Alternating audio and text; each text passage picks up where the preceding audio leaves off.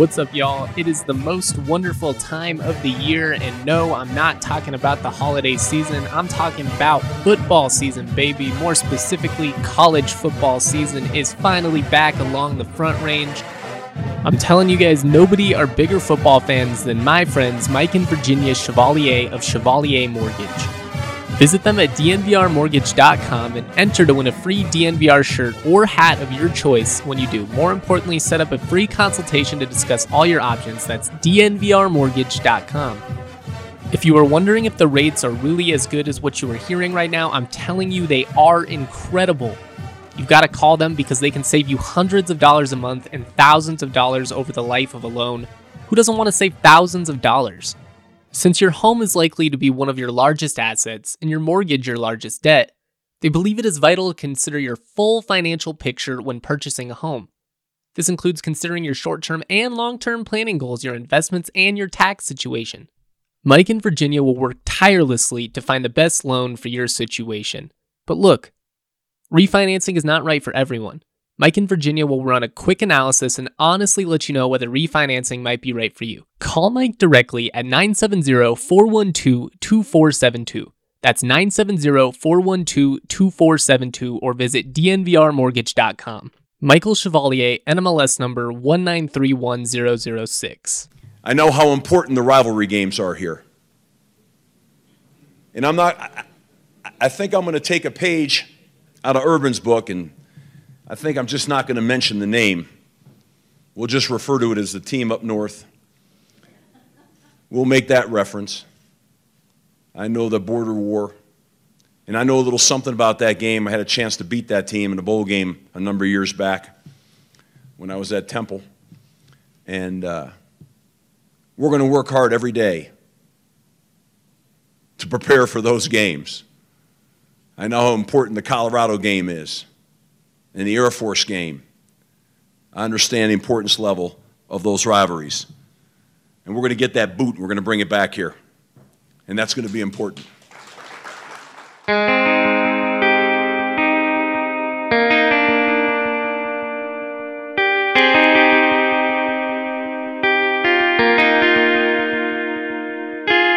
What's up, everyone? It is Sunday, October 25th. It is about 5 p.m. when I am recording this. And the only reason that matters is I just watched the Broncos completely, just completely shoot themselves in the foot repeatedly. Just a really, really disappointing performance against the Chiefs. So I thought, hey, I'll hop on the podcast and, and talk about something that makes me a little bit happier. And that, of course, is Mountain West football, which there aren't a lot of us out there, but for those of us that live and breathe for this stuff, it was a pretty fun weekend. Obviously, it sucks that the the New Mexico game didn't happen, and so many times on Saturday I kept thinking to myself, "Ugh, I should be getting ready for a game today," and it's a bummer. It's it's a bummer, but hey, we got a pretty good day, so I'm gonna I'm gonna talk about just kind of what my general impressions were. Caught most of the Mountain West action it was uh it was kind of nice, man. I mean, no 8 p.m. kickoffs, not even Hawaii. And it was just fun to sit back and, you know, just kind of get a sense of normalcy. I don't know how many times I've said that this year on the podcast, but I think it's just something that we all crave. Just anything that resembles, you know, our life how it usually is. But yeah, I'm gonna go over all that. Before I do though, I figured, hey, let's let's talk about a day that was a little bit more fun. So we're going to kick off today's episode with another edition of On This Day in Rams History. Now, this is obviously a recurring segment, you know, something we do pretty frequently on the podcast, but I did want to shout out the CSU football Twitter for posting highlights from this game because that's what sparked my memory. So, credit where credit is due. We're going to go over the 2014 border war, October 25th, 2014. A really, really fun night at uh, at Hughes Stadium. Man, I can't believe how long that's been already. Years are really starting to fly by here. I moved up to Fort Collins in 2013. And the fact that, you know, that 2013 season, seven years ago, the 2014 season, the infamous McElwain year, the 10 and 2 season was six years ago already. It's, it's absurd, but I just kind of figured we'd briefly go over this game real quick before we talked about the about the rest of the Mountain West. I I don't know, just take a trip down memory lane. We didn't get to have a CSU game this weekend, so might as well reminisce about a time where we had a really fun one and a really fun team. And I think that game was just kind of a perfect example of that 2014 season as a whole, just how much fun it really was for everyone. You know, by by October 25th, the Rams were rocking a five-game winning streak. They'd already gotten revenge over Tulsa for that 2013 game. Not a lot of people remember that one, but that was a frustrating road loss. They they won that game 42 to 17. They obviously had the crazy Boston College game. One of the most fun games of all time. Honestly, one of the most slept on games. It's it's really frustrating that I can't find a full version of that because I would love to watch it in its entirety again. If uh, if CSU football has a copy of that, they should really post that one. I think a lot of people would enjoy it. Anyways, getting getting back on track here. You know, by the time that October 25th border war rolled around, CSU was rocking a five game win streak. They'd gotten revenge over Tulsa. They'd beaten Boston College on the road. They were directly coming off of the incredible, the homecoming thriller versus Utah State. We'll never forget it. The student storm. One, one of my truly favorite memories from my college experience was that Utah State homecoming game. And so, you know, there was there was a lot of hype going into that 2014 border war. You know, how can you live up to it? And the Rams did exactly that. They jumped out to a 24 to 3 lead in the first half, really dominated throughout.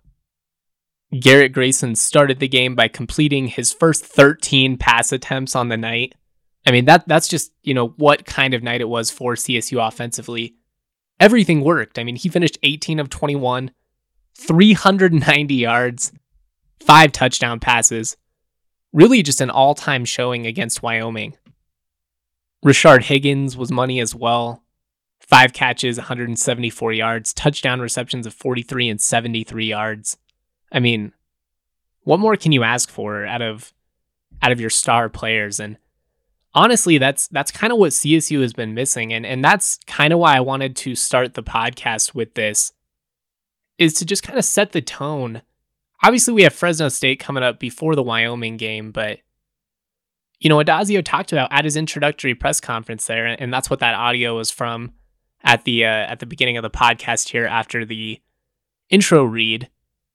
You know, he he talked about how important it is to establish that culture, to make it, you know, so that they, you know, beat the teams up north. So it's a it's really important, I think, how CSU jumps out over these first couple of games Fresno State, you know, there's not there's not really a rivalry there.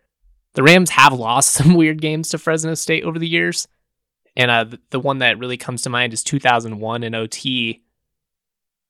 But you know, it's it's just a good game to kind of see where you're at before a really really important game in the border war. There there've been a lot of obstacles for CSU football as a whole this year. But in my opinion, the best coach teams they show up when it matters. And it matters right now. You know, it does. It's it's unfortunate that as as a first year staff they weren't able to get a traditional spring ball or a traditional training camp. I mean, everything about this has been wonky right down to week 1 getting canceled.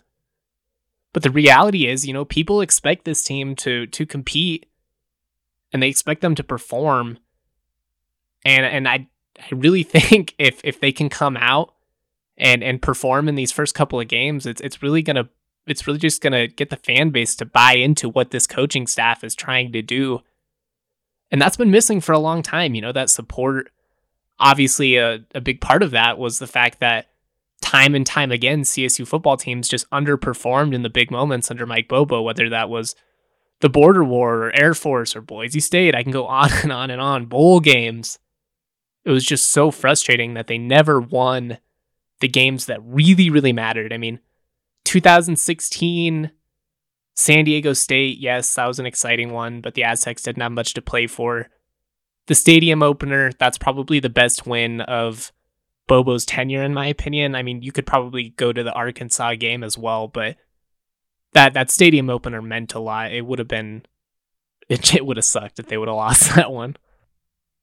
Basically, though, you know, my my long winded point through all of this is fair or not, Addazio's legacy starts the minute he starts coaching. And if he's able to start with a win against Fresno State and then, you know, back that up by coming home and facing Wyoming at home and taking them down in his first ever game at Canvas Stadium, that's a big time way to start your own legacy. That's you know, that's that's kind of an ideal start in my opinion. So it'll be it'll be interesting. I don't know. Win and, and you'll be forever remembered like that 2014 game or even the 2015 game. You know, I just gave Bobo a, a lot of crap, but I need to at least admit they they dominated that 2015 game up in Laramie. I went up there with my dad, and it's one of my fond memories as just like a college football fan.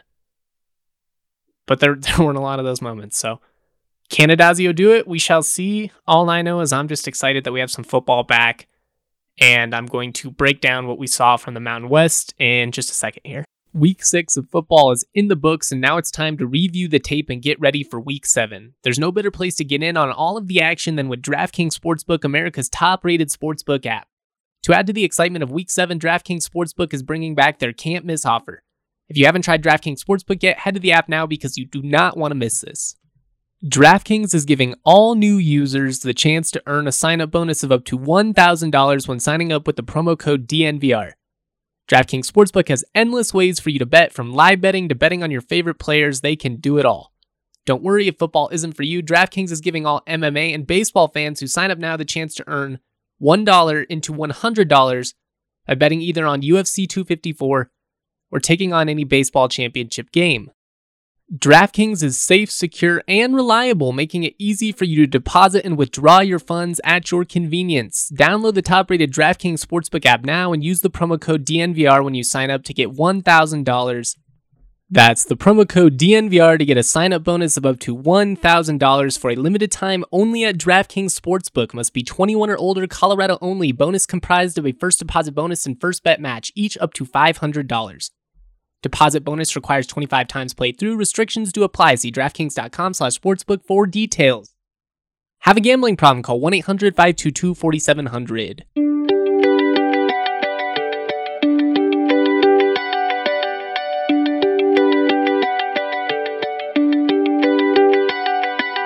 All right, let's start with the Boise State Utah State game, which honestly, it, it was not very exciting. I have a I have a couple of takeaways from that one. Boise State won 42 to 13 in that contest. And on you know, Utah State looked it looks like a rebuilding year for them if if we're being completely honest. It just man, their their defensive line depth was rough. Their secondary couldn't hang with the wide receivers at all. Bachmeier was just picking them apart from the pocket. They couldn't pressure him. It, it was it was an ass whooping through and through. And, you know, because of that, I'm not going to spend a ton of time talking about that game. But, you know, the, the path to a Mountain West championship, it, it appears to go through Boise once again, which is, you know, never what the Ram fans want to hear. But man, that team is deep. They are really, really deep. It's, I just don't really see how anybody's going to be able to overcome them unless some weird stuff happens. We'll see, though. You know, we'll see. It's weirder stuff has happened, I suppose, already this year. So we shall see. Uh, moving on, the, the best game of the night, probably, no, most definitely Nevada, Wyoming. Un- unfortunately for the Pokes, they lost their starting quarterback, Sean Chambers, on just the third snap of the season. It was just really bad luck, man. I, I hate to see anybody go down, rivalry or not. You, you don't want to see that. Chambers is, by all accounts, a really good dude. Definitely an exciting college football player, but he broke his fibula, unfortunately, so he will be out for the year. And, you know, after that, it, it kind of just looked like all the air had been sucked out of Wyoming. They, they went down three scores early. Nevada, led by Carson Strong, their redshirt sophomore quarterback, they they honestly for a while looked like they couldn't be stopped. And and then the second half, it was just a completely different story. Wyoming's defense completely came alive. They started getting consistent stops. They were pressuring strong. They they legitimately, you know, they looked like a different team altogether. It was, you know, a big testament to Craig Bohl and how well coached that team was because the fact that they were able to recover the way that they were was it was quite impressive and that's generally a theme with Craig Bohl teams. I mean, CSU fans have experienced it a couple of times. It doesn't matter if they get down that's a team that just has so much heart, they'll never stop fighting. And honestly, that's a big reason why they've, you know, kind of had so much success against CSU over the last couple of years. I think they just had I think they were stronger mentally. You know, I don't really like to say things like that, but I just think they were more composed as a team, would be a better way to put it. And, you know, Wyoming definitely displayed tremendous composure in that game against Nevada. They ended up losing 37 to 34 in overtime. And, you know, that that's heartbreaking for the Pokes, but the fact that it was even a game was crazy. Couple takeaways I have I don't fear the offense quite as much with Levi Williams running it as much as I did with Sean Chambers running it.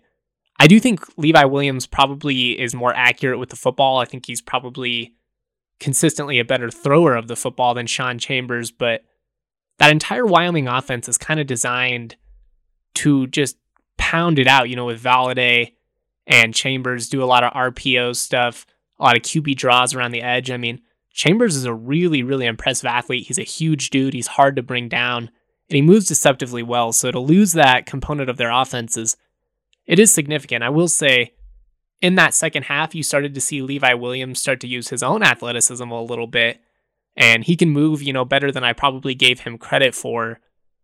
I'm just not sure that Wyoming, you know, long term is is built to be that type of team. They don't really have the receivers for it we shall see. You know, big credit to Levi Williams for being able to to step in and at least make it interesting. But like I said, Nevada was able to kind of pull away down the stretch. That Nevada team, you know, they they could be a sleeper on the west side. I do think San Diego State is probably the favorite to, you know, lead that part of the division. Obviously, there are no there are no sides to the division this year, to the conference, I should say this year. It's just going to be the two top teams that play for the Mountain West Championship, but you know, as far as those teams from the West go, I don't really fear Hawaii. We'll talk about them in a second, as well as Fresno State.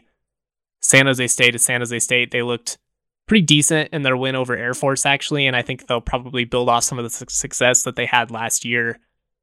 But I do think it's, you know, SDSU and then, you know, potentially Nevada from that group of teams. Pretty impressive stuff what Norvell, what Jay Norvell has been able to do over the last couple of years. CSU would not face Nevada this year unless they made it to the Mountain West Championship, both of those teams. But we will obviously talk about Wyoming plenty over the next couple of weeks. That border war game will be here before we know it. And, you know, I think CSU fans just want that boot to come home. But uh, keeping things moving, Fresno State Hawaii, obviously an important game for CSU fans. I had to download some wonky app that had a bunch of colleges I'd never even heard playing but the to their credit, the the quality was actually tremendous. The picture was really good. I don't like having to listen to Hawaii broadcasts. I'm not really trying to take shots. I just don't think they're the the highest quality broadcasts. But it is what it is. You know, sometimes that's just part of it. Fresno State though, really, really kind of surprising. They didn't get the ball to Jalen Cropper at all, and he's kind of their Dante Wright, their explosive, speedy guy, deep ball threat, can get him you know, involved in a variety of ways, end arounds, you know, can run the ball, could even do a direct snap, do some wildcat stuff. Just a great athlete, a guy that you want to get the football. And they didn't get it to him at all, especially in the second half. They weren't even looking his way. It was so weird. But, you know, basically, in my opinion, that entire offense kind of revolves around getting the ball to him and Ronnie Rivers, who is their experienced running back. He's kind of shouldered the the burden of, you know, most of their production over the last year and a half or so really talented running back, played in the same high school league as Najee Harris did. Really, really talented guy. And they just didn't get him the football. They didn't get either of those guys the football. And in my opinion, that's why they lost. You know, they're they have a, a young, inexperienced quarterback, and he displayed some some decent athleticism, to be honest. I, I like the way that he moved around. But I don't know. He just when I watched Haener, I didn't love his footwork and and I had some issues with a couple of his decisions. He finished with three interceptions in the game, so obviously limiting turnovers is going to be big for their success. Two of them were tipped, you know, in his defense. One of them I would say was probably a bad throw. One of them just hit the receiver right in the hands and, and went straight up in the air, and the DB was able to make a pretty nice play. I uh, I just I was kind of surprised, you know. I thought I would see a little bit more from that Fresno State offense, but it didn't really impress me. And then, you know, defensively, they they really struggled to contain Hawaii at times.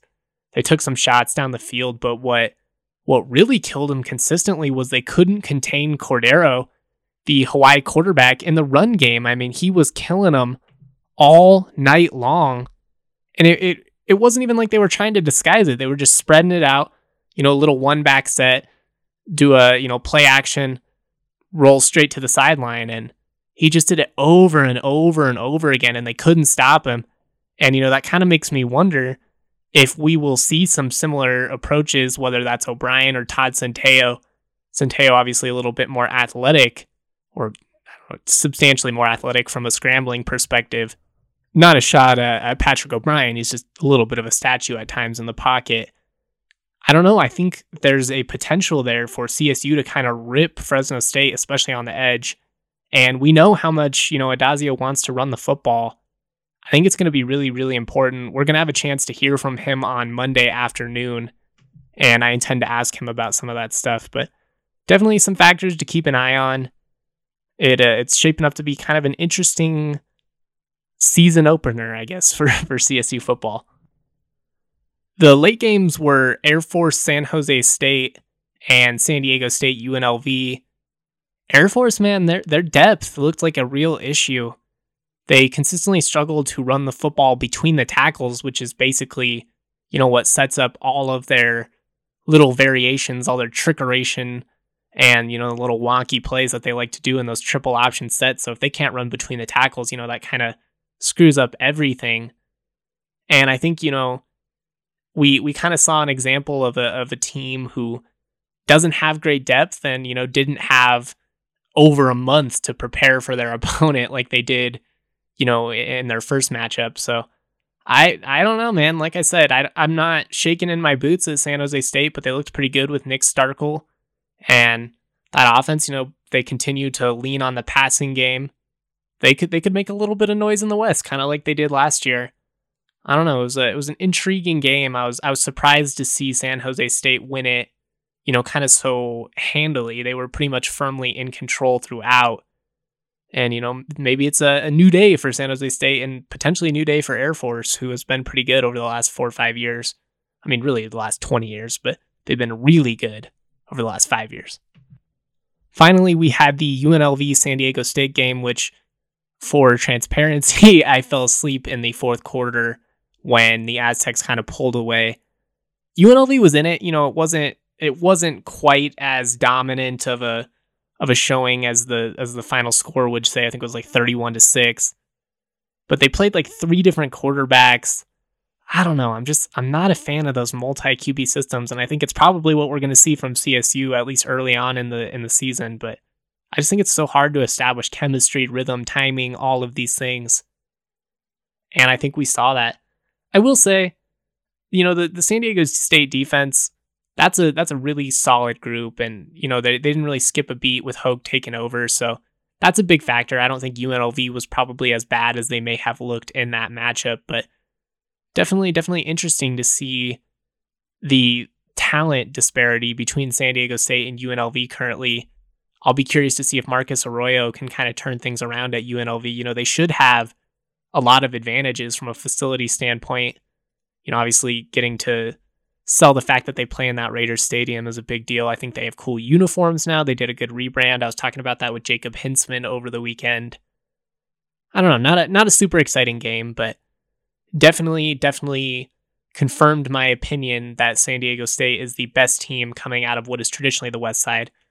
And I've said that a couple of times tonight, but I, I want to clarify one more time that there aren't really divisions this year, or I mean, they don't really matter in terms of who ends up in the championship game but just for the the sake of normalcy and, and people understanding it, I think it makes it easier to follow. So that's where we're at. You know, week week one of Mountain West action. Hopefully, CSU football will get to play next week. We shall see. I'll be curious to see if New Mexico ends up playing as well. So a lot of moving parts. It's an interesting, interesting time to be covering college football. But uh, yeah, that's that's all we have for today. We'll have more content over the next couple of days after we get to hear from Addazio, some players, all that fun stuff. Looking forward to what will hopefully be a game week. Stay safe, y'all.